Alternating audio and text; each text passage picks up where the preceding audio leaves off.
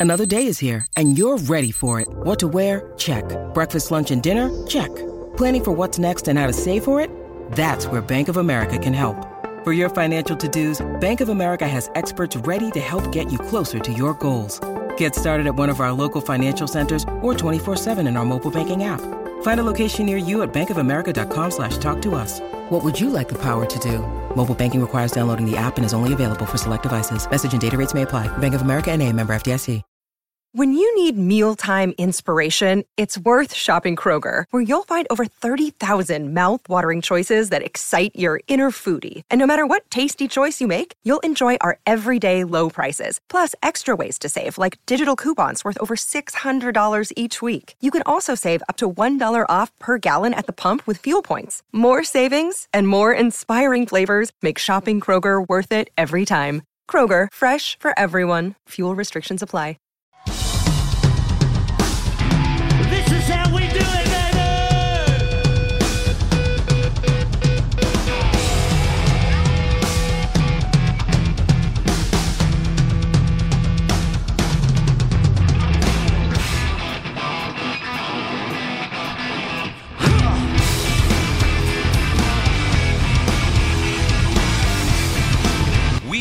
Decibel Geek podcasts have always taken a lot of pride in being a show that helps connect fans of hard rock and classic metal with new music coming out in the modern age. That's why we're so proud to have been able to announce that we've once again partnered up with our good friends over at Highball Music. And what we're doing is we're helping to promote the upcoming release of the brand new Every Mother's Nightmare album, Grind. So, over the next month, you'll be getting exclusive Every Mother's Nightmare releases via the various Decibel Geek media channels. Back on September 8th, the video premiere for the single Push was released exclusively through Decibel Geek TV's YouTube channel. On September 22nd, the Every Mother's Nightmare Advanced Album Review will be available for reading on DecibelGeek.com.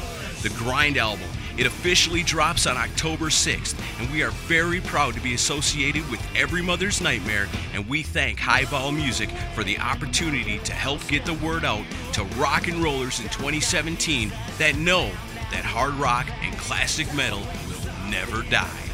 Rock on.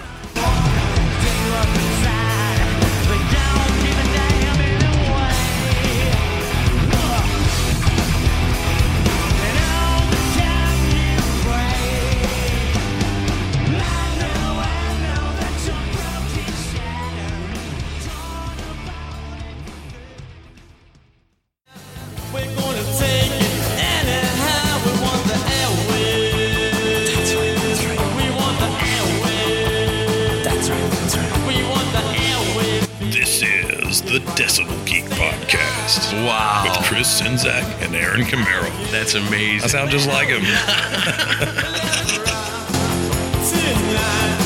all night.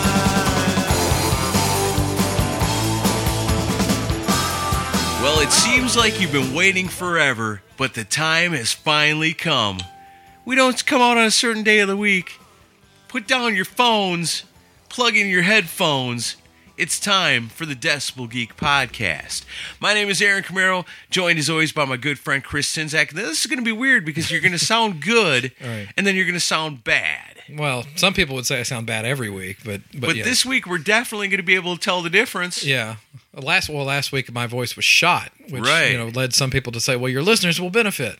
I think, somebody in present company even said that. But uh, but no, I, yeah, you're. It's gonna be a weird transition because we're gonna. I'm gonna sound like this on the intro, and then uh, it's gonna sound like a squeak when it Right. gets to the because we recorded it a week back. So in just a little bit, you'll be able to see just how much Chris Czynszak has progressed since the Rockin' Pod pneumonia is grabbing a hold of him. Fucking fun.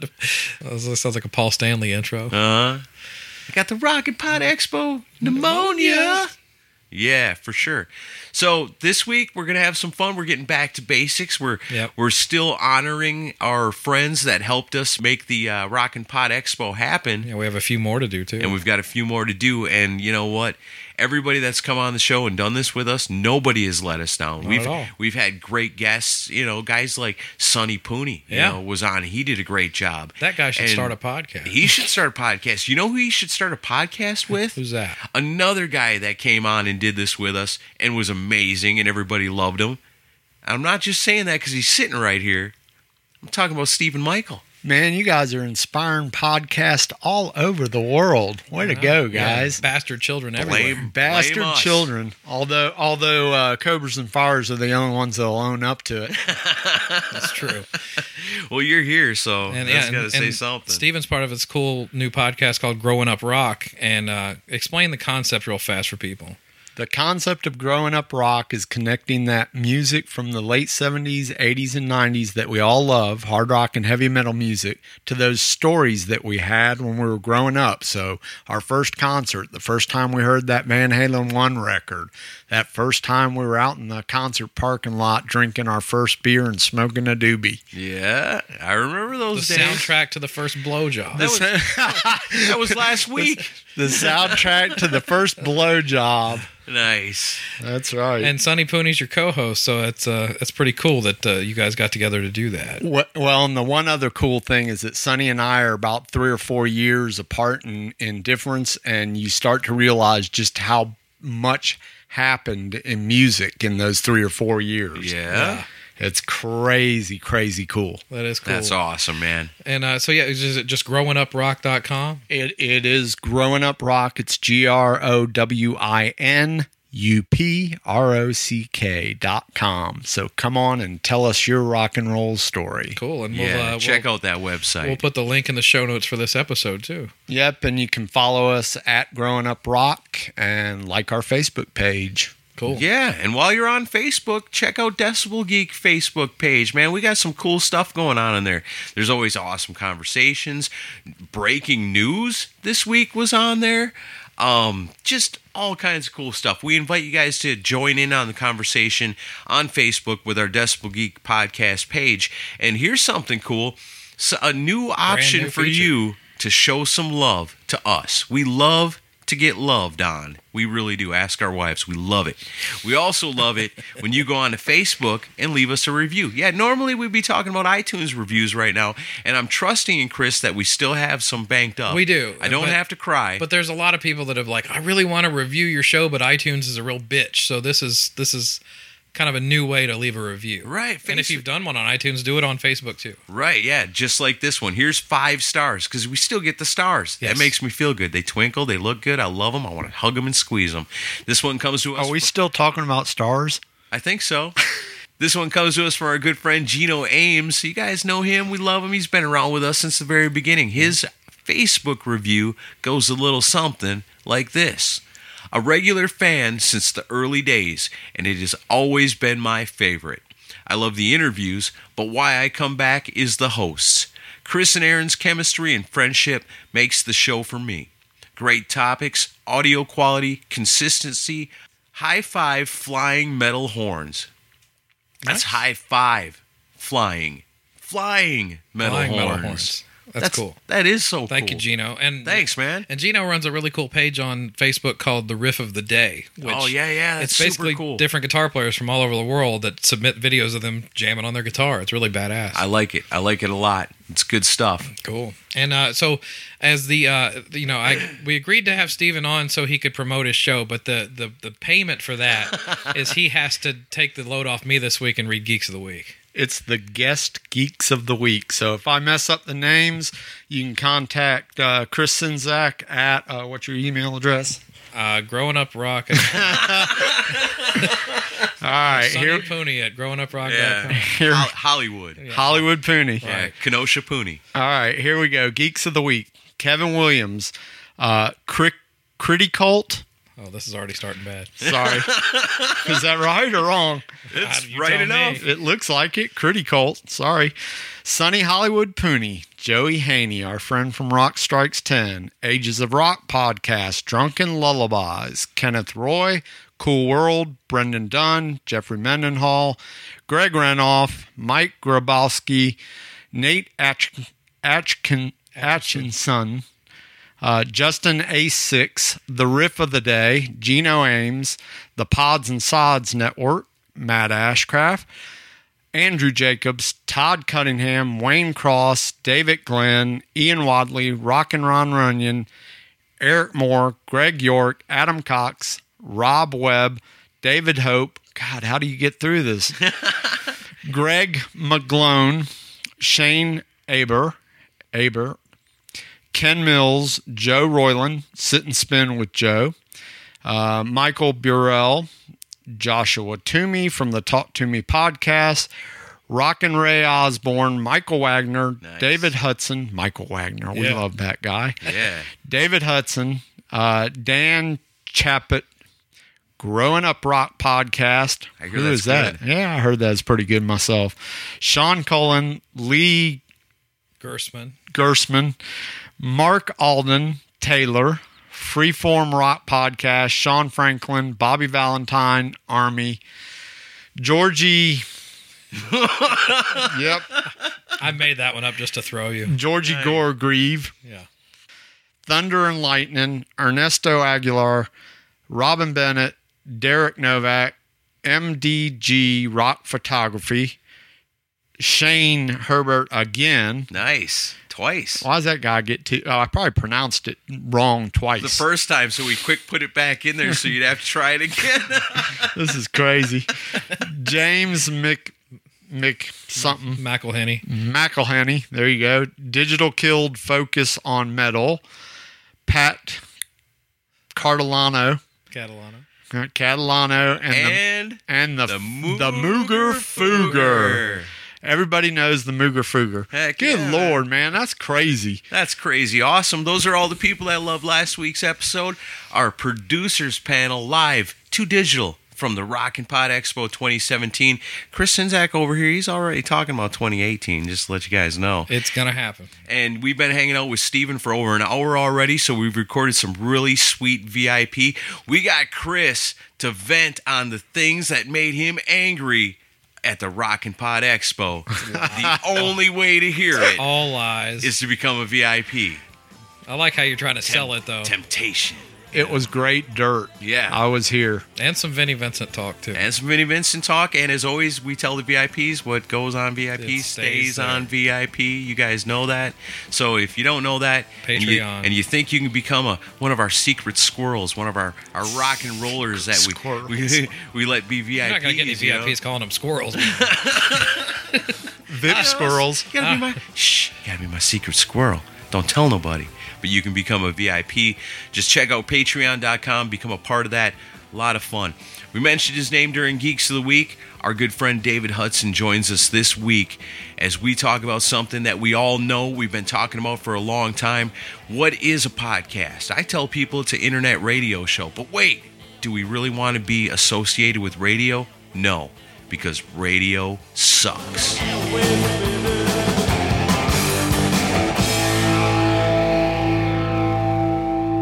All right, so we're going to have some real fun this week. It's been a little while since we've got back to do a Radio Sucks radio show, and you know, we just are coming out of the Rock and Pod Expo, and one of our great friends that helped us out make that happen came to town and visited us, contributed, and is doing a Radio Sucks radio show with us today. David Hudson from the video digital killed the video star. Is that right? No, digital killed the radio star. Is that Yeah, digital killed the radio star. See, I'm glad we're able to influence other podcasts into picking difficult names. yeah. If that's one thing. well, Decibel Geek picked a name that nobody can say, right? Well, my wife came up with that name, so I'll have to uh, give her the credit for it. But yeah, uh, there are times when I tell people the name of the podcast and I mess it up as well. So you're not alone. And how long have you been doing that show? We just recorded episode 25 uh, last night. Uh, It's me and my friend Chris, and we're just uh, two music nerds. And basically, we've been doing a podcast for about 25 years. We just haven't uh, ever recorded one. Right. um, you know, just our conversations with one another. And uh, I started listening to you guys years ago, I think with the Corabi episode, and um, the number of rock podcasts I listen to now, you know, it's probably 15 or 20. And I just said one day, hey, let's give it a shot. You know, it, it can't hurt to try it. Right. And so we enjoy doing it. Uh, if people listen to it, that's great. And uh, but we just enjoy doing it and have fun doing it. we're kind of all over the map. Uh, whereas you guys are mainly hard rock and metal, we cover a lot of that as well. But we also cover bands like REM, Wilco. Uh, we'll even throw in some Johnny Cash. So we're just kind of all over the place. Right on. That's cool, and that's what I always tell people. The most important thing is is have fun with it for yourself, you know. And if you're having a good time with it, other people are going to come across it, and hear it, and be able to tell you're you're enjoying it, you're real about it, and they'll appreciate that. And pretty soon you'll be up to almost 300 episodes, and you'll be like, "Holy moly! I can't believe we've been doing this so long." Maybe I'll be putting on a podcast expo for myself in five or six years. Nice. you- well, you- hey, you do all the work, and we'll Yeah. come to your town. Yeah, you're you're welcome to take it over anytime you're ready, buddy. hey, that that was an amazing, uh, amazing day. I have no complaints. I cut a uh, our usual week long beach trip two days short to make sure uh, I could be there, and uh, Chris and I had a blast. That's great. I'm glad you guys could make it, and I'm just glad everybody had fun because that was that was the the main that was the name of the game was just everybody have a good time. Yeah. Well, I tell you, I tell you the best part about it, Chris, is um, you know I, I have no connection to the to the music business. I'm a pharmacist. I, I sell. I'm a legal drug dealer. I have no connection to the music business, and uh, went to that just basically wanting to get tips from people, and uh, you know, and, and meet a lot, meet you guys and meet people that I listen to, and I did not encounter one person that was not just as nice as could be. I can, I probably talked to 10 different podcasts, and even the people that you had there to sign could not have been friendlier. There was no negative experience that, that, that I had there. I have nothing but great things to say about it, and everybody was so helpful. Wow, Right on. Thanks, yeah, man. that was it was a blast, you know. And it, it, what you say is true because you know you got the these rock stars and famous producers and all these guys over here doing their thing. And every time I walk through, they're they're so personable and they were so friendly and took the time with each and every person.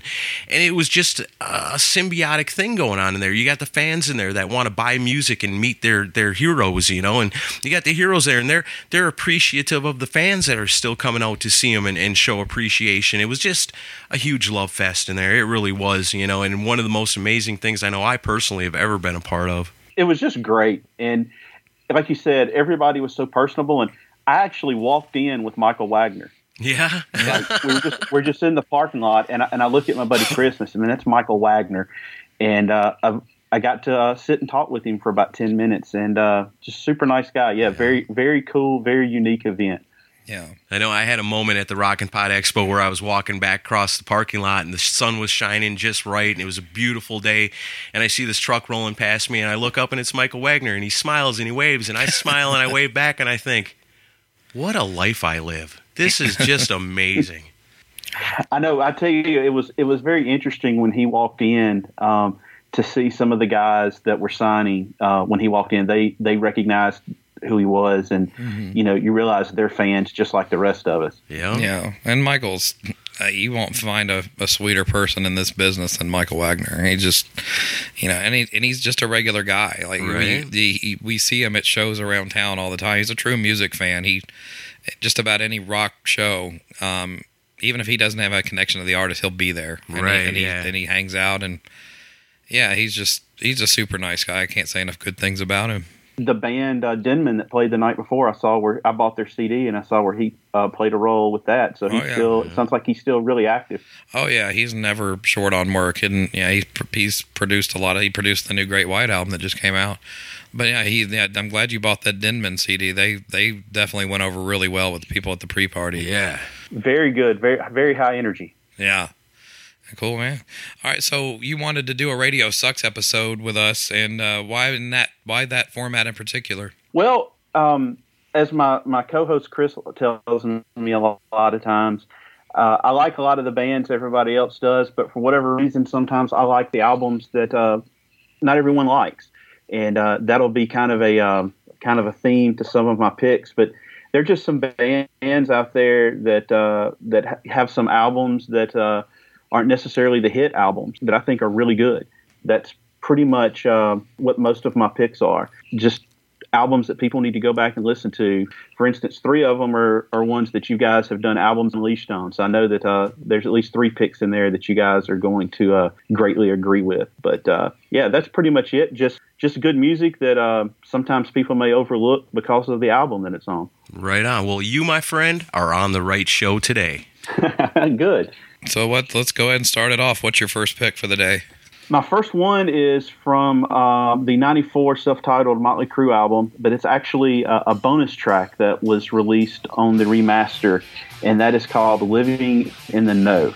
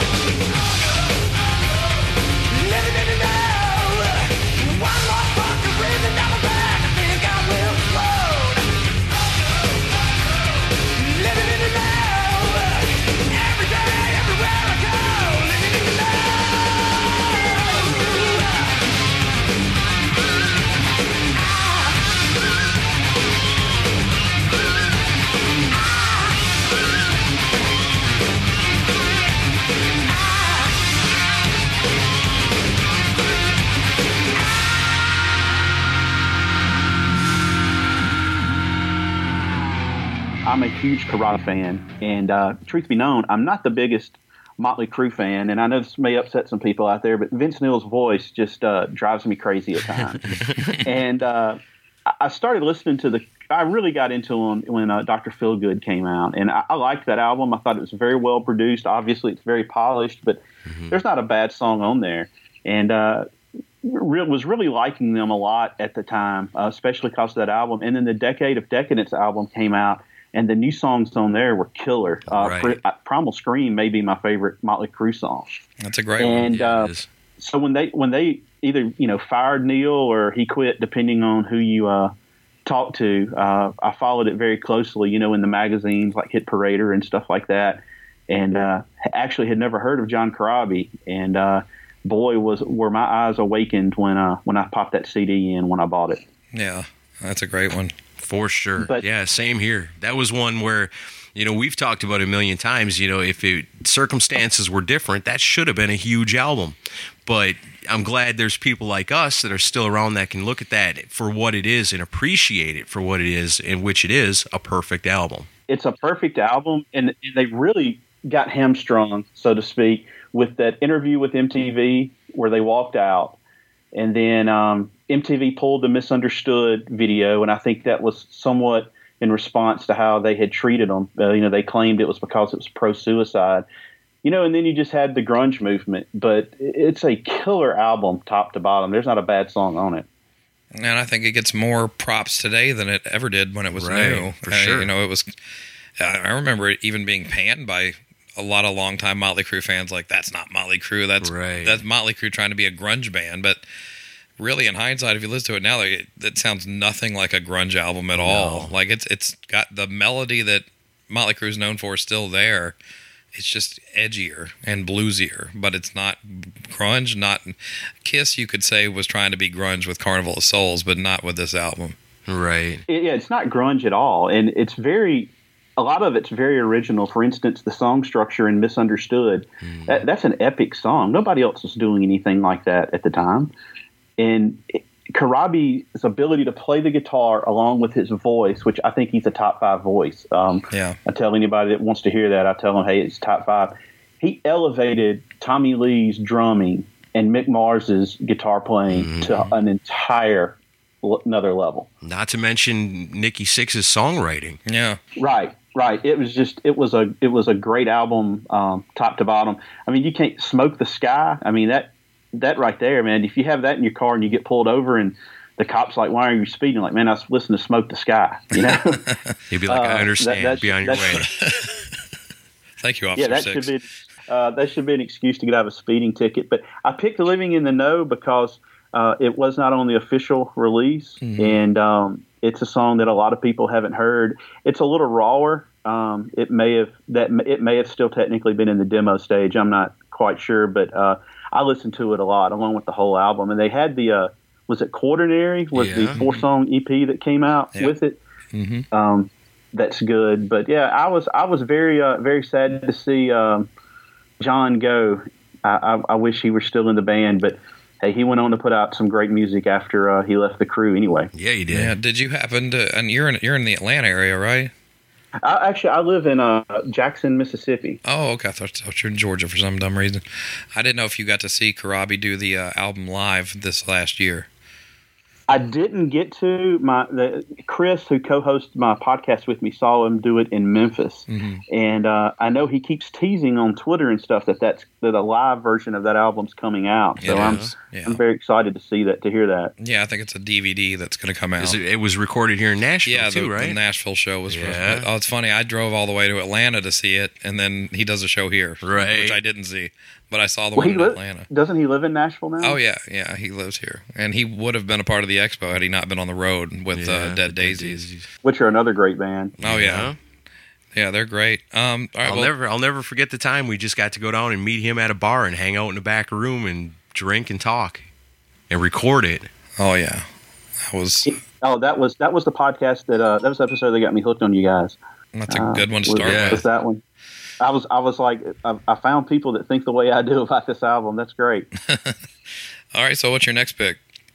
My next pick is going to be "Nobody Rides for Free" by Ratt, and uh, this was off the uh, Point Break uh, soundtrack. So it was never officially on a uh, a studio album. I think it's it's on a, their greatest hits album. But uh, there again, I'm I'm more of a fan of later Ratt than I am um, the earlier stuff. I love uh, Reach for the Sky and uh, Detonator. I Me love too. those b- both those albums a lot. Yeah, And I feel like what makes this song so good is the uh, it, it just it has a different feel to me than than a lot of Ratt songs, and I, I love the chorus, especially when uh our buddy Corabi was uh, playing in the band. The live versions of that with him singing backup are just uh, just amazing. But I was recently listening to Eddie Trunk interview uh, Pearcy, and uh, he said this is the song he likes playing the least in their catalog, Oh wow. which blows my mind. I, it's it's a top five Ratt, Ratt song for me. Well, I think it may maybe have something to do with the fact that it was brought in with you know from other writers and Yeah. they kind of they ratified it, I guess you should say. The But best they could. yeah, but it's it's Like I say, it it, is- fits in with their catalog in my opinion. Sure, but it is a little different than most of the stuff you were used to from Ratt at that point. But it wasn't so different that as a Ratt fan you couldn't get it or Right. thought, well, this is too different. You know, it's a it's a different direction for sure, but it still is an amazing song and it's still definitely Ratt. There's no doubt about it. If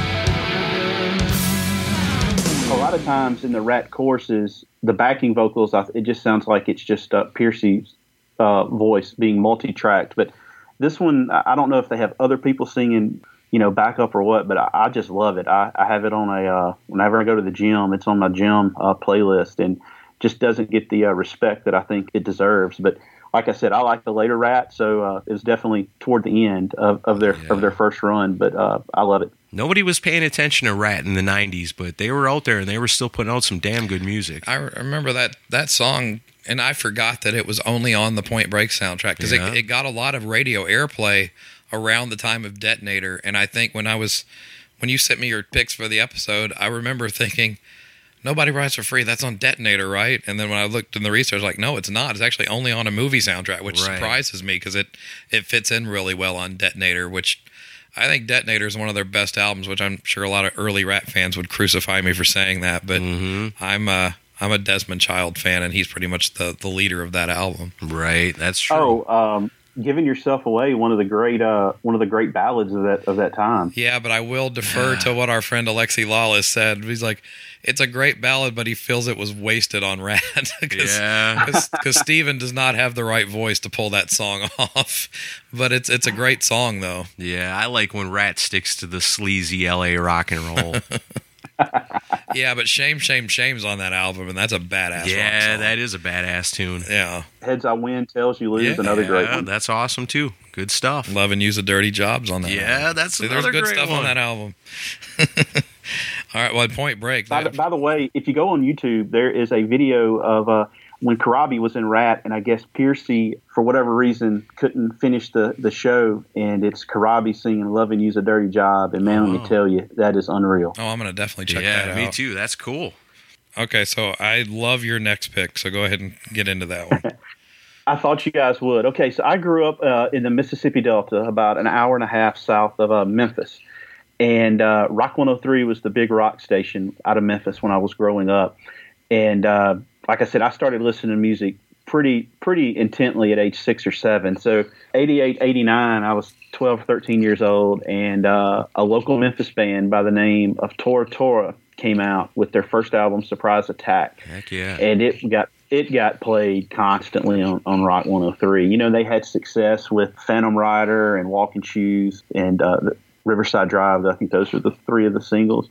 But it's their second album, Wild America, that uh, is is basically a, a desert island uh, CD for me. Yep. Yep, it's another And- perfect one. And one of the reasons I think that is it's completely unique compared to the time in which it was recorded. Uh, of course, you have the, the straight up rockers like Wild America and um, Amnesia, but then you have Lay Your Money Down, uh, Time Goes By, Dead Man's Hand, Faith Healer, Nowhere to Go But Down are, are all a little bit different, uh, a little bluesier than uh, the rest of their, their material. But Lay Your Money Down is the one that I decided to go with because that's my favorite track on the album.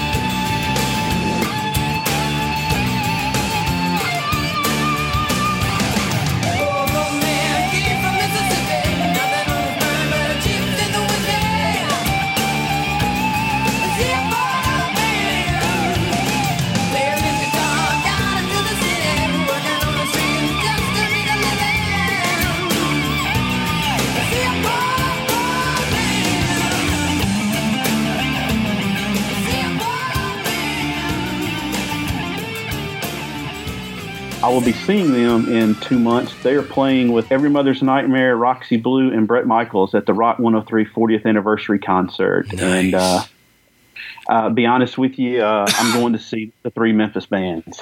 Yeah, for sure. You don't even need Bret Michaels for that. That's going to be an awesome party the way it is. That's what we were talking about at the expo. We had the the Memphis trifecta. You know, yeah, and I, I know you guys are, are big fans of the album. Obviously, y'all had Anthony on. And by the way, is, is there a nicer person than Anthony? No. not too many that I've ever met. Maybe, maybe Michael Wagner, but that's about Yeah, it. I don't know how. Well, as they say, uh, they may not be in a class of their own, but it doesn't take long to call roll. For sure. So, But uh, what, what are your guys' thoughts on, on the song, since I know y'all are big fans of the album? I love it. I love the whole album. I, I've said it a million times. It seems like it's a perfect album, not a stinker on the whole thing. You know, you get so many bands. You know, I don't think even Kiss, I could say, ever came out with a perfect album because there's always something on a Kiss album that is kind of less than everything else on it.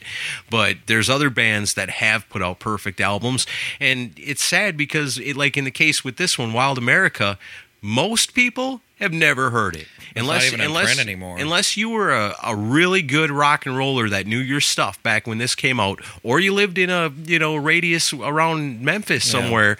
Tora Tora was off the radar, but this album is perfect. And this is another one, just like Corabi in 94 with Motley Crue, it hasn't gotten its due until all these years later. Now people are going back, listening to it, going, that was amazing. You know, that's it was amazing then. It's amazing now, and it hasn't lost a step all these years. No. Why wasn't I listening to this when it was new? and it doesn't age. It's timeless. No, like it- all the songs sound vital today.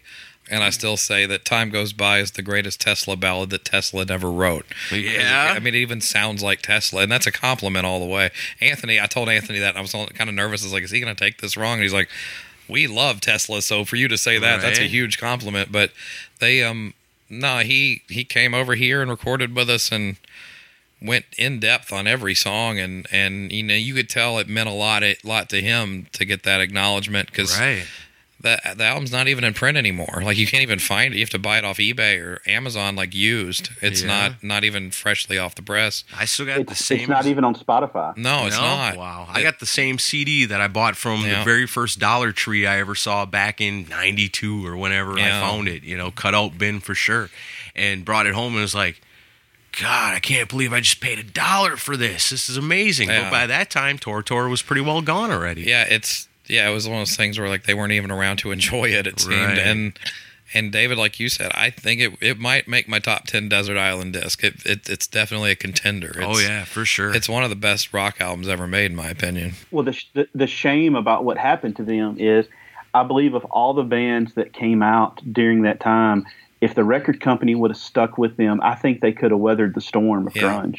They were that good, for Yeah, sure. And they weren't stuck to a trend or a or a, Right. or a look. Like they were just a regular rock and roll band. And I always thought they could have ran in the same circles with like the Black Crowes, where you could, Right. you could weather the trends and still get through it. Yeah, and the, the the album that they did afterwards, Revolution Day, which obviously didn't get released for a long time, it's mm-hmm. really good as well. It is. That one's on Spotify. I know I've heard that one But why not Wild Yeah, that- America? Is because its rights FNA tied up? FNA Records put out the the last one, Okay. but they didn't put out. Wild America's still owned by what was it Capital They were on. Yeah, I think so. I think. Yeah, it's still owned by the record company, and it's Wow. just, just being shelved. They're evil. They just got this masterpiece and they're holding on to it. We I won't know. we won't let the world enjoy this. We'll mm-hmm. sit on it for ourselves. But yeah, lay your money down's a good pick from th- from that album. Um, so this this uh, show you're talking about is it in Memphis? It's uh, October the 28th. There's another band called Under the Radar that's going to be the, the first band that's opening, and Todd Poole, I think, is either producing them or managing them. I'm, Both, I I'm not, but they're high school kids. But then the rest is the uh, the big three from Memphis, and then um, Bret Michaels. It's going to be uh, in Southaven, Mississippi, which is just on the, a mile or two outside of the Memphis city limits at uh, Snowden Grove Amphitheater, and uh, Wow. we're really looking forward to that. shall we do a uh, I'm intrigued. Decibel Geek road trip to Memphis? That'd be great. Hey, come we could, on! e- we could even get the wives to go because Bret's going to be there. right. That's tempting. My uncle lives in Southaven. I even have a place for us to stay. Right on. Ah, well, come on. Uh, we will. Uh, Chris and I will buy you guys some beer and, uh, and pizza. Sounds like Sounds great. Sounds like we got a road trip planned. All right. So what, what's your next pick after Tora Tora? Well, the, one of the other big Memphis bands was Roxy Blue, Heck and yeah. they released an album called Want Some, and uh, this is one of my favorite albums as well. Um, it came out, I think it may have come out actually about the time of Wild America, or maybe a little bit, uh, uh, or maybe about the same time. But uh, Todd Poole was the lead singer of the band, and this is just a fun album to listen to. Sid, I think his name's Sid Fletcher, the guitar player, is, is a fabulous guitar player, but I think he's a dentist now uh, in Atlanta. But um, this is one of those one of those albums I put on. I listen to it uh, from beginning to end, and I just have very uh, very good memories of being in high school when this album came out. Had one of the great ballads of that time, uh, "Times Are Changing," uh, which was a, a, great song. But I chose the song "Love on Me." It's kind of a, I guess, a mid tempo song. Starts off uh, acoustically. One of my favorite songs that they play.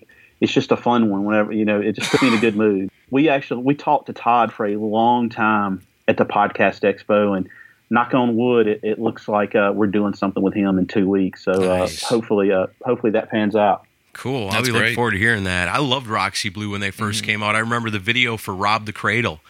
And I was like, man, this is like the Van Halen that I've just discovered, you know, because mm-hmm. it was about that same time when I was discovering older stuff that I liked besides Kiss and getting turned on to new stuff coming out. And I definitely remember seeing that video and the and the hot chick in it and the the awesome album cover with the Uncle Sam and the hot chick mm-hmm. artwork on the cover. And man, I was sold on that Roxy Blue. I got that pretty quick. I think that was one of the first CDs I bought too, Yeah. because it was in that transition time. Talk about the time, you know, times are changing. Boy, were they ever for Roxy Blue because they came out right at that time too. You know, they were one of the last lemmings over the cliff when it came to the the change to grunge. You know, and Yeah. they they got swept um, under just as hard as anybody. Right. and, and what most people may not know is that album was produced by mike clink Yeah. and and they had um, i forget the guy's name i think it was the same agent that guns N' roses had Alan uh, tom Oh no. Um. Yeah, I know who you're talking about. Tom Zutaut. last name the last name starts with a z i think Yeah, Tom Zutaut. Zutaut, yeah. And uh, you know, this album unfortunately just uh, you know, it, it, it didn't pan out like like it should have because of the time and it's a it's a good one top to bottom. But Love on Me is uh, one of my favorites. Uh, Sister Sister, another good one. But there, there's really not anything bad on it. Did you now you you grew up in that Mississippi area? Did you get to watch Tora Tora and Roxy Blue play play back in the day? I didn't because I, I would have. I graduated high school in '94, so that would I would have been, you know, 14 or 15. Um, so I've actually never seen them play before, so it's going to be my first time seeing them. I'm really excited about it. It should be a great show. I mean, tell you, you know, we've seen Tora Tora a few times now since Yeah, since we've had him on the show. They still got it, and then some. Mm. Anthony doesn't sound any different, if not better, Yeah. than he ever has. I mean, he it's an amazing thing to see. That time at the Farm Rock was the first time I ever got to see him Mm-hmm. live, and I was so excited, and my expectations were so high. But I was like, well, don't put your expectations too high because it's been a long time since this band's been around. Blew my expectations right out of the water. Tora Tora kills it just as much today as they ever did. I bought the uh, concert Blu-ray that they had there from the uh, benefit concert in Memphis with uh, Patrick and Yeah. man, Todd Poole's on there with um, I think uh, one of the guitar players maybe from Saliva, and uh, you know he has Roxy Blue uh, on that Blu-ray, and then Tor Tor, and and Every Mother's Nightmare is on there as well. But just yeah, those guys haven't lost anything. that's cool. I know that was a good highlight of the of the expo was seeing those guys from those Memphis bands just having a great time hanging out together. So it was, and that was a weird thing. Like you know, something I helped organize was I've got these bands that I listened to in high school hanging out at this thing that I organized. Just bizarre. in a great way. in a great way, but gratifying. But just like, I think a number of moments throughout that day, I was like, "Is this really happening?" right? this oh, is so man. weird. I'm telling you. Well, and and how nice are all those guys? I mean, They're all just great. as nice and accommodating as could be. Yeah, yeah, they were all super great. Todd Poole, like the minute uh, I think with April introduced me to him, she's like, "Here's Chris, the guy." Or he like gives me this giant bear hug, and Yeah. he's like, "Thanks for having me." I'm like, "Come on, dude, I grew up listening to you. Thanks for coming." Right. All right, I know. I even saw some people had uh, some original uh, Roxy Blue vinyl there for him to sign, Oh, which I that's thought was pretty cool. That's what it was all about. That's cool.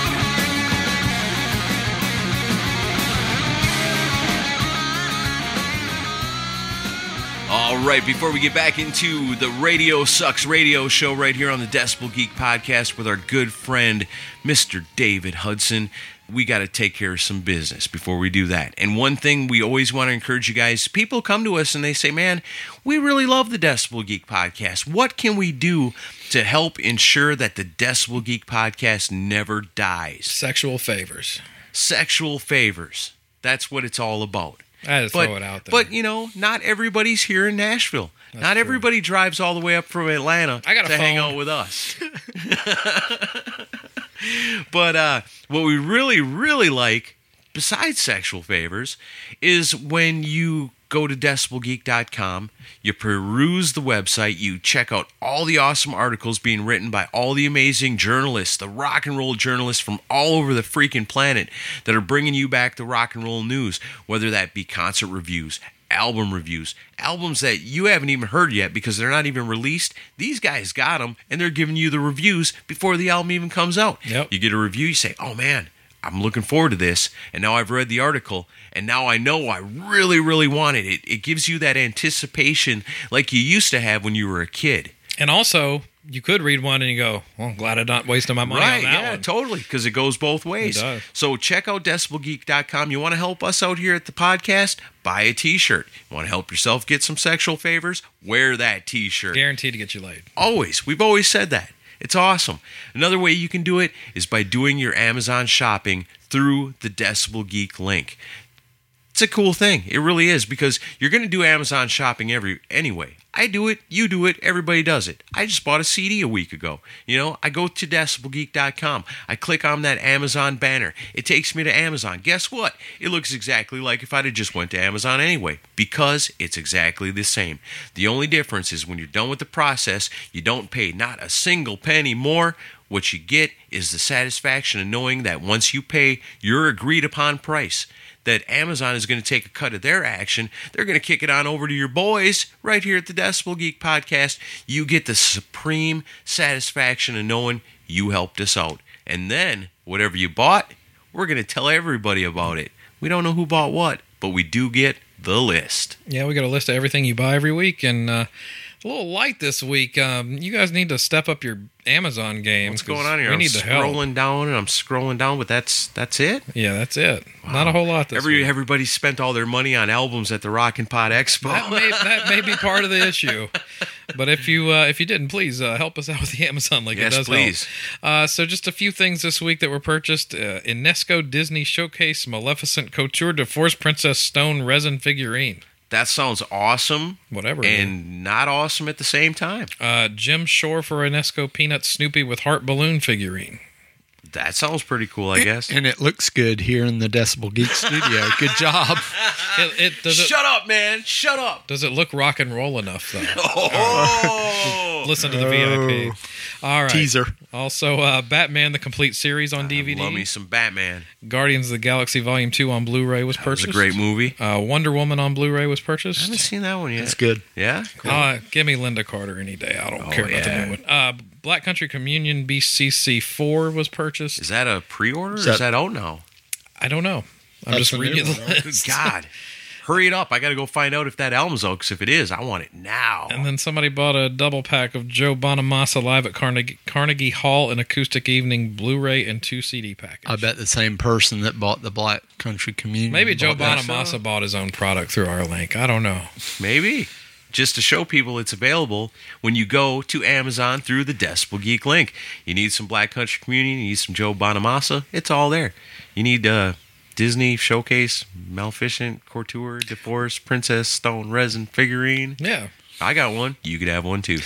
Weird piece of trivia. One of my um, previous bosses actually went to middle school with Joe Bonamassa. oh, yeah? Yeah. Yeah, that's cool. And Anton Fig currently plays with Joe Bonamassa. So oh, nice. there's your Kiss connection. so if a, the trivia question ever comes up, name somebody who went to school with Joe Bonamassa. My old We're like, boss. the guy that Chris Czynszak knows. There you go. And I can prove it in a phone call. So this is valuable information you want to get on this show every week. Valuable trivia. You're not getting that on Growing Up Rock. No, and if you do, it's probably wrong. Ah, You know, we here at Decibel Geek, we love hanging out with our friends, man. Thanks for coming on with us today and hanging out with Steven.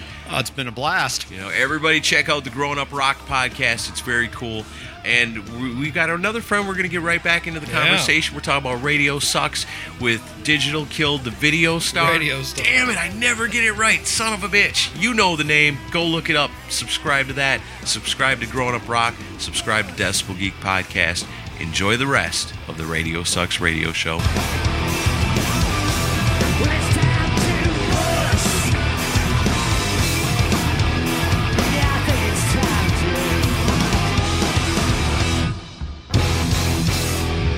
So, uh, what's your next pick? My next one is going to be "All My Bridges Are Burning" from Warrant's "Dog Eat Dog" album. Another uh, member of the album Unleashed Club. Hell yeah. Um, just uh, again, it's a borderline desert uh, desert island CD for me. Uh, when this album came out, I fell in love with it instantly because I, I, you know, I was getting a little bit older. My tastes were starting to change a little bit, and uh, this wasn't, uh, you know, this wasn't the first album or this wasn't Cherry Pie. The the lyrics were much uh, much deeper. The playing was, uh, in my opinion, much better, and uh, it's my favorite uh, Warrant album. And this song, unfortunately, uh, when you think about what how Jani Lane's life played out, this song is even sadder. Um, you know, obviously dealing with drug addiction and, and things of that nature, but one of the standout tracks on an album that has a lot of standout tracks on it.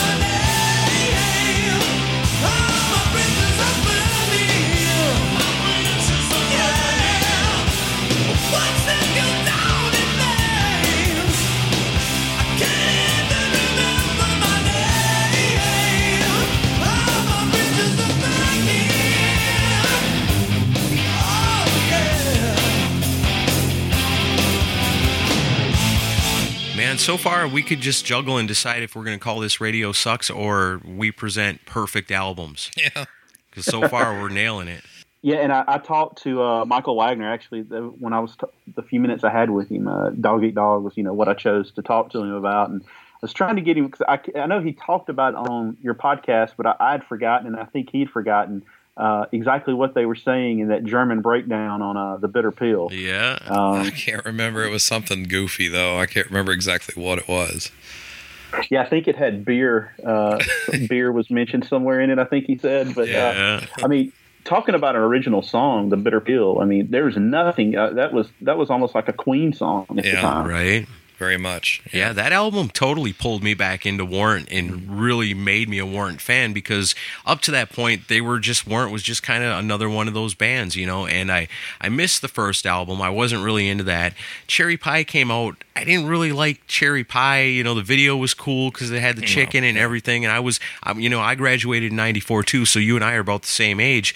But when Dog Eat Dog came out, I had a buddy that was into like Ministry and Pantera and you know the Megadeth that was out at the time and stuff like that, and you know would consider normally consider a band like Warrant, oh that's pussy shit, you know mm-hmm. that's no good, but he was really into Dog Eat Dog, and I was like.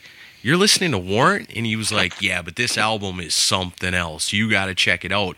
And then so I borrowed the cassette from him, took it home and listened to it, and was just blown away. And I was like, I'm a huge Warrant fan. It made me go back to the other stuff that wasn't as deep and wasn't as strong as what was on that album. And made me give that a different listen with a different in a different headspace. Mm-hmm. But then other than that, it hooked me in to buy all the albums that came out after that that nobody else was buying. Belly to belly and Belly to Belly and ultraphobic. and- yeah. which is they've both got killer songs on them. yeah, they do. Well, it's interesting you say that because I was I almost went with Undertow off Ultraphobic. That's a I good love song. that Uh, song. We've played that. which is such such a good song. But uh, I, I just Dog Eat Dog, the album, I I just feel like it needs to get as much attention uh, as it can. And you know, uh, Gone were oh, for about for the most part, Gone were the party songs like Cherry Pie. I mean, Machine Gun, Yeah. uh, you know, may fall in that category. Hole in the Hole in the Wall may fall in that category. But April twenty thirty one, Great song. you know, Sad Theresa, All Our Bridges Are Burning. Uh, Yeah. it's just so good, Quicksand. and uh, I I would have loved to have been you know a fly on the wall in the studio when they were putting that together. Right. I always got the impression like this was Warrant's album to do what they felt Warrant was. And the first one, you know, is what they the, the albums they came songs they came up with to make it on the strip. Well, it had to be like that. It had to be strip music.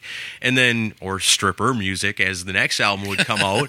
And you know, so you it was there. it was kind of superficial almost. But I always got the impression like when Dog Eat Dog came out, it's like, okay, well this is clearly Warrant, but I mean, this is not the Warrant that I've I'm familiar with up to this point. This is something completely different. And like I said, it, it blew me away and made Warrant one of my all time favorite bands. And it pisses me off when people go, "Oh, Warrant, pff, cherry pie, man, that's lame," you know. And you say, "Yeah, maybe, you know, a little bit. It is kind of cheesy, and it is definitely of the time."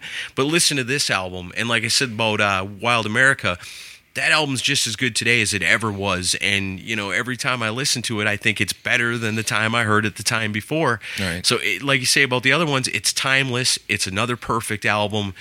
I, I can't. Yeah, if I was on a desert island, I would want Dog Eat Dog with me for sure.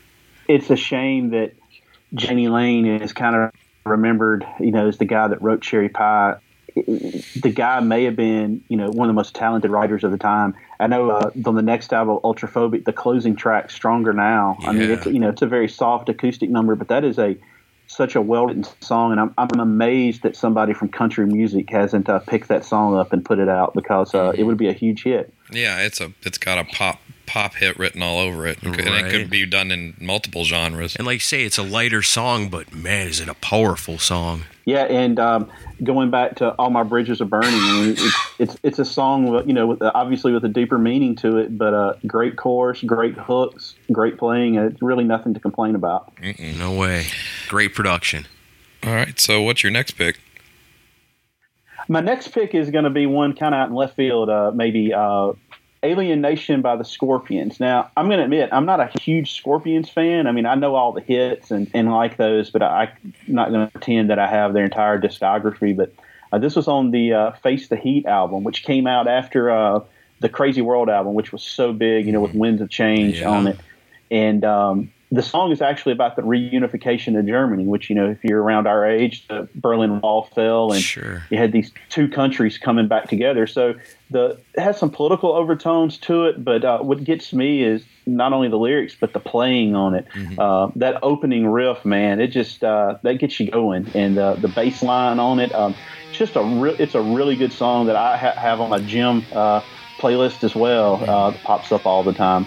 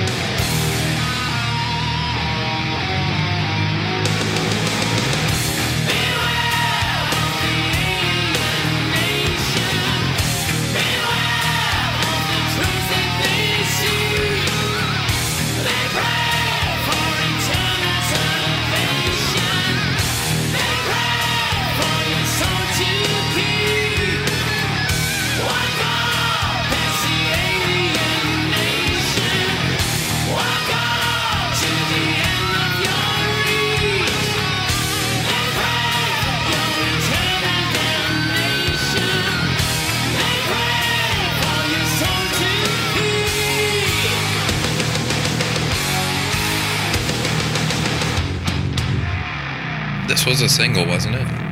It was. It Yeah, was. I remember I think when- it was the lead single. Yeah, I remember when it came out, and I remember say, dig, digging nine- it at the time. 93, 94 it probably wasn't getting a lot of a lot of love out there. I wouldn't think. It got it definitely got played in Nashville. Yeah? I remember it being on the radio. It was not a hit by any means, No. but uh, I No. do remember digging the song. So is this the Scorpions grunge album? I think you know. I think after this album, I think they did get pretty uh, experimental for about ten years. Yeah, because even if you remember back, the video to this song almost looks like yeah, a Soundgarden video or something, but you'd pull the band out and put Scorpions in there instead. It's got, yeah, I'm sure they spent a ton of money on it at the time, but Yeah. I mean, they just come off of making Winds of Change money, so they had you They know had the money. extra cash to do it.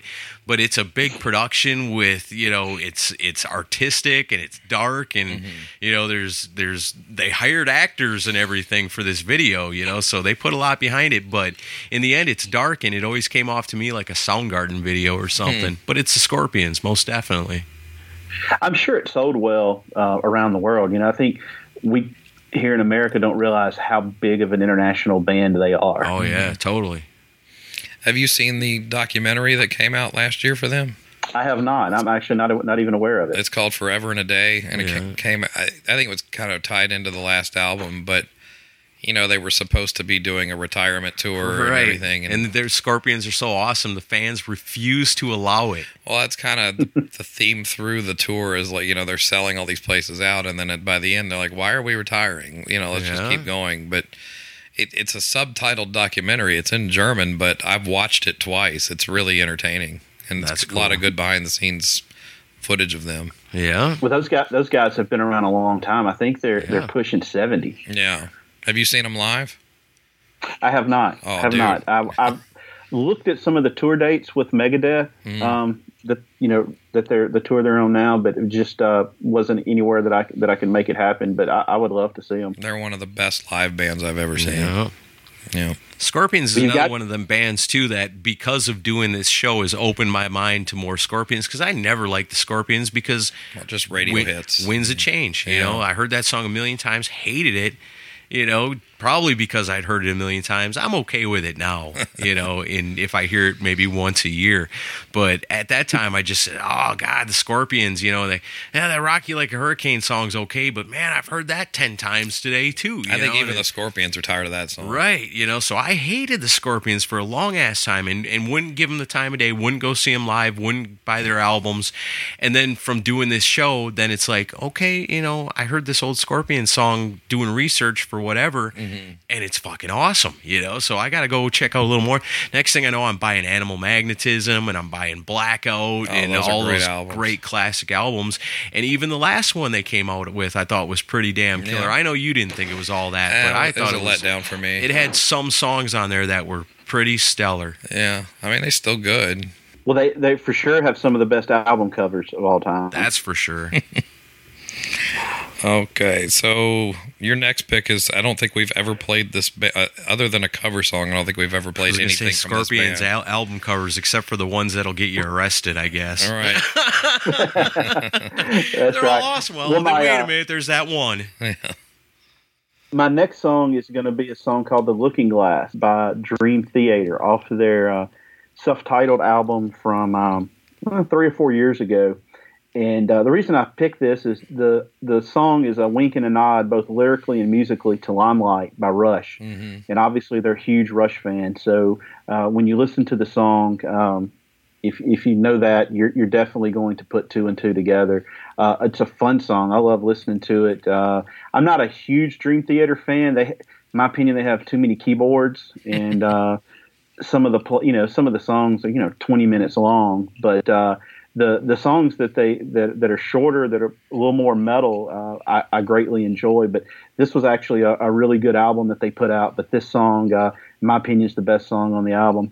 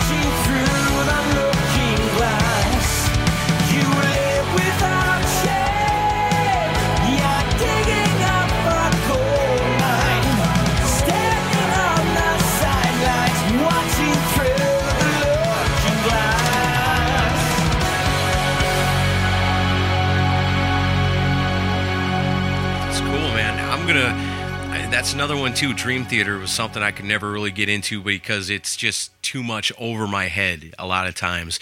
But every so often, just like in the case here today, I hear something and go, you know, maybe I could get into some Dream Theater. Maybe it's not is all what I think it is. And as a matter of fact, I just traded Billy Hardaway a bunch of cassette tapes that I had found up in the attic for a bunch of CDs, and in those CDs is a whole bunch of Dream Theater. So now I've got no excuse but to dig into it and see if there really is some Dream Theater in there that I can wrap my little mind around. especially if you're a Rush fan, uh, you'll really like it. But the their more concise songs um, are, are are really good. Some of the stuff that get too proggy, I understand why people uh, why people don't listen to that. But uh, uh, they have some pretty heavy songs. Um, Pull Me Under, of course, you know, was the the one that they're known for, and uh, that's a great song. They actually remixed it on uh, their greatest hits album, and the, the remixed version uh, has a little more punch to it than the original one. But uh, yeah, the Looking Glass, great song to listen to. Uh, very high energy.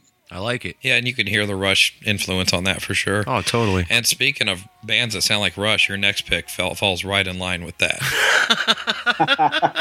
All right, so I'm going to go with uh, "Life Loves a Tragedy" by Poison off the Flesh and Blood album. Love it. which uh, I think is is probably their of the first three albums. It's definitely, uh, in my opinion, the best album of the first three. I'm a big fan of Native Tongue, but I'm not going to bring that one up. I know uh, that's kind of a divisive album for some people, Yeah. but uh, I love Native Tongue a lot. But Flesh and Blood, man, there's not many stinkers on there, and this is my probably my favorite song on the album.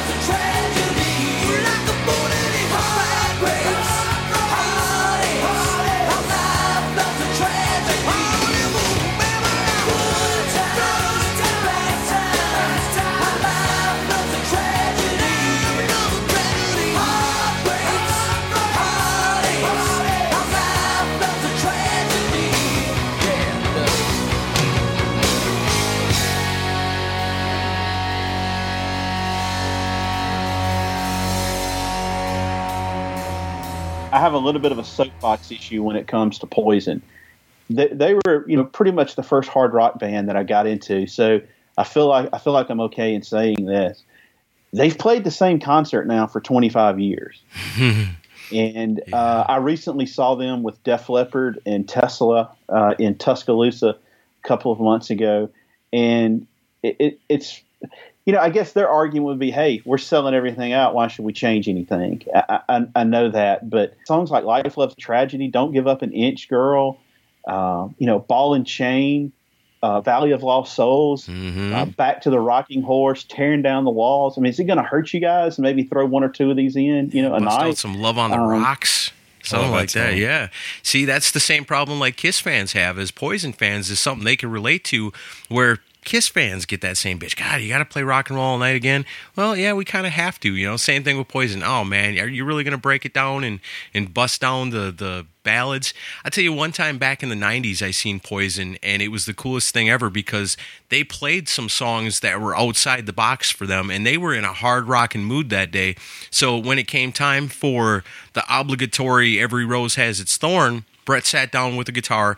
He busted out a medley of their ballads and it was over in like three minutes. He just ripped through like their their top ballad songs that everybody expected them to have to play. Right. And then when it was over, he was done, and they came back out and jumped into some rocking ass songs. And by the time it was over, I was like, "That was amazing. That's the Poison concert I always want to remember because they just took the songs that they didn't like, condensed it down into a couple of minutes, and got right back to kicking ass." See, I would have been bummed because I love the ballads. Yeah, see, and that's there's the argument right there. You know, the people that would go there and say, "I can't believe he didn't play," you know, something to believe in. Yeah. You know, would be appalled by that that they wouldn't bust that out, or "Every Rose Has Its Thorn," or you know the other ballads. But they do have so many great backtrack songs Oh, that yeah. could be played. You know, even I- off that first album. Oh, yeah, You we know, talked to Rikki Take me to the that. show. You know, that'd be amazing to hear them bust that out live. Mm-hmm. Number one bad boy. Yeah, Yeah. I guess we got to wait for the Poison Cruise for any of that. You know it's coming. Well, there's there's so many good songs, uh, like you said, that that would be great if they played. Back to the Rocking Horse. I heard Rikki Rockett recently say he would love to play that song. Yeah, a lot of good cowbell in that song. Shoot, yeah, that's good stuff, But man. anyway, but you know, I I, com- I complain about that. But when you go see them in concert, you forget about all that because you're just having a great time. Right, that's true.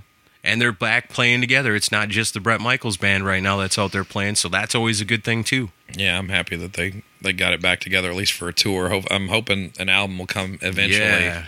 I'd like to see them do like some of those live shows where you play an album from front to back. That would be cool. I think, and I think they would do well doing that. And you can always do a little mini set of your hits at the end of the show. Sure, but, as the encore. but play all of "Look What the Cat Dragged In" and then do a, a, an encore with some songs from "Open Up" and the other albums. You know, right?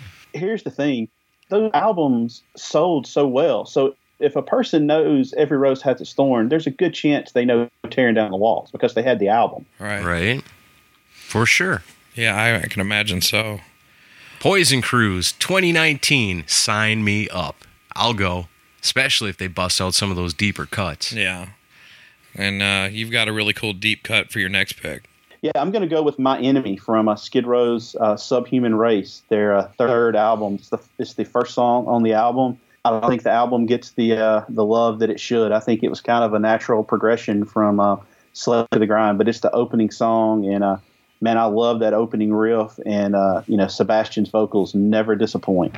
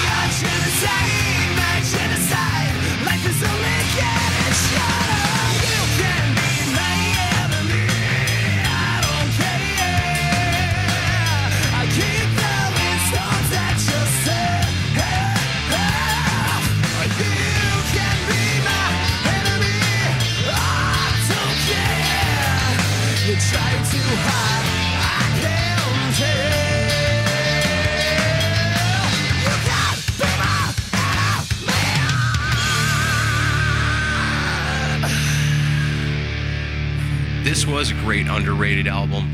I almost kind of, you know, and I do. I look back on it now and I say, man, I wish Michael Wagner would have produced this one too. Maybe the results would have been different. Maybe he could have got in there with this band, you know, in the studio with all of them together, plus Michael, and helped them through whatever issues they were having to create something great. Which the songs are there. Mm-hmm. You know, people, you know, they just it's because it's tough because there's people that you know you talk about Skid Row they either love the first album or they love Slave to the Grind. And then there's that very small percentage that mm-hmm. loves Subhuman Race. But at the time man that was another album for me. I'm waiting at the gate at the Camelot Music on record release day and the gates open. I run straight to the S's you get to the SK to the SKID to the row and there it is for me the brand new Skid Row album. And man I was blown away by it from the very first listen and I thought it was amazing and it still it sucks that they couldn't have kept going after that because I think again that was another band that was big enough, good enough, and powerful enough at the time that they could have survived the whole grunge thing and came out on the other side still making music. But they just you know imploded from within. They didn't they weren't able to be swept under by grunge because they swept themselves away. Yeah, they kind of did. Well, and then you, when you look at the progression from first album to second to that one, I mean, three very different sounding Right, albums. Like yeah. they, it sounds like almost like a different band on each one of them. Um, I didn't get the album right off. I mean, I was I didn't like it when it first came out. Honestly, it was hard. It was kind of a tough pill for me to swallow at the time. I was just like, this is what not it wasn't what I was expecting. I was expecting more of the Slave to the Grind sound. Right. This was just a little bit darker than Slave to the Grind. Way darker and murkier, like production wise. yeah And it was when Bob Rock. It was Bob. Well, Rock, I'm, I, he did the album, right? Bob Rock. yeah And uh, but it was even different production for him. Like it's it wasn't even your Right. standard Bob Rock production. yeah because it definitely wasn't It's not big and punchy like most of his stuff. yeah it's not was. Dr. Feelgood style for sure Or even Motley '94. Like Right. it's it's darker and murkier than Motley '94 was. Yeah. I guess if it was a close comparison, 94 and Subhuman Race are kind of similar as far as Yeah. Bob Rock, you know, production style. But man, the songs are I so good and, yeah, I like and it now, heavy. You know, but the it- heaviness of the Skid Row. It took me a few years to fully get on board with it, though. Yeah. yeah. yeah, it, it, it has has a lot of good songs. Um, Breaking Breaking Down's a great ballad. Yeah. um, that's on there. But uh, yeah, it definitely was uh, different than Slave to the Grind. But I, I find myself going back and listening to this album quite often. Eileen, another great song off that album. yeah, that's a really great song. I love that right off the bat too. Remains to be seen. I love that song. Yeah, it's highly Yeah, underrated so hopefully, for sure. hopefully, hopefully people will go uh, go give it a re-listen and listen to it with uh, without prejudging it. Yeah, I get you. it's an album that you may find that after all these years you've matured and grown in different ways and you might it might hit you differently nowadays than it did when it first came out so yeah i think everybody should go back and give that one a second chance for sure Absolutely. So you've got one more pick, and bef- but before we roll into that one, of course, that'll be the playout song for the day. Well, let's plug your show. Like, get the info out. What, where can people find your show, and, and how do they how do they get to it? Yeah, we're on Twitter at Digital Killed, and we have a Facebook page, Digital Killed, the Radio Star Podcast, and uh, they can subscribe via uh, Apple Podcast, iTunes, or uh, SoundCloud. And I got into your show on the glam rock episode. I thought that one was great. Yeah, that was three hours, Yeah. and uh, it, literally we could have done six. um, we had probably 200 albums between the three of us uh, to go over, and obviously we couldn't go over that many. But uh, yeah, we really enjoyed it. That's kind of our, uh, as we say, you know, the the glam rock was our gateway drug to music, and so it's always going to have a special place in our heart. Absolutely. yeah you guys are almost in that respect kind of mirrors of what we got going on here because i see a lot of what you're talking about and a lot of what you love is just exactly what we love here on decibel geek so clearly if you're listening to decibel geek and you like us you definitely got to give these guys a chance and check it out for yourselves i'm, I'm sure you'll dig it Absolutely. And I, I hope this was I hope this was fun for you, even though I'm in half voice than normal. but I, I hope you've enjoyed talking to us today. Oh, uh, how can you, how can you not enjoy talking music with people? It's so much fun. Awesome. absolutely Cool. Well, let's get into your last pick. This is an interesting song we're going to play out with, right? This is this is so. Uh, I text my buddy Chris that does the podcast with me, and I said, uh, "Let's come up with something out of left field for them. So, like I said, our podcast covers very varying genres of music, and the Gaslight Anthem is a band that I recently started listening to about six months ago. And of course, you know they're I guess you technically call them punk. They're from the Jersey Shore. a, a really good band that that I found myself going, and I own everything that they have now, plus Brian Fallon's solo solo albums. But this was the song that I first listened to that hooked me. It's called "Stay Vicious." It's off their last album, "Get Hurt," and this, the verses are very heavy, distorted guitars, dis- distorted vocals. Doesn't sound like anything you would hear from a punk band. Uh, until you get to the chorus, it very much sounds like a hard rock song. And uh, unfortunately, you know, I don't think they blew up like they probably should have. My my co-host Chris has this theory that you know people get big based on you know how much money they can pay the radio stations or whatever to play their music. And you know, Nickelback, he says it's a great example of that. but uh, unfortunately, you know, these guys didn't achieve the uh, superstardom that uh, that I think they're worthy of. But it's a, it's a heavier song, and it's one I think if uh, you like hard rock and metal, you may not like all of their stuff, but this is definitely a song that uh, that I think you can get behind. All right. Well, right on. Awesome, man. You've done great today. Every song you've picked all day long have been all amazing songs Yeah. that we all love. So, man, thanks for coming on and doing this with us. Thanks for, you know, being a VIP and supporting us and helping us with the Rock and Pod Expo and getting to come hang out with us, man. It was great to actually get to meet you. Yes, I enjoyed it very much, and uh, I'm very much hoping there's a, uh second podcast expo. Oh, there will be. So, uh, thanks for listening, guys. Playing us out. Thanks to David Hudson for coming on the show. This is Gaslight Anthem with Stay Vicious, and we'll see you next week.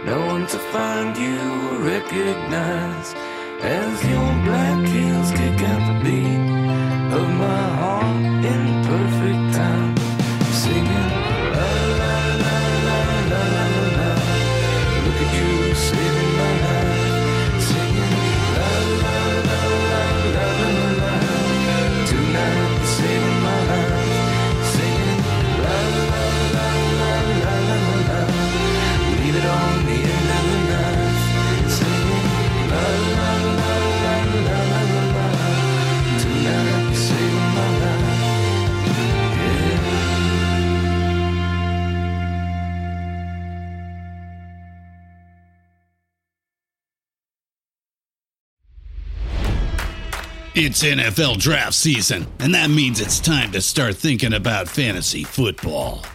FantasyPoints.com features industry leading experts and prognosticators using proprietary hand charted data to help you score more fantasy points. FantasyPoints.com is the place to go for whatever kind of fantasy football you play. Whether you play fantasy football, daily fantasy sports, or do a little bit of everything, Fantasy Points has the meticulously researched content to guide you to victory. And why wait for the fall? Fantasy Points also covers the new spring football league, the UFL.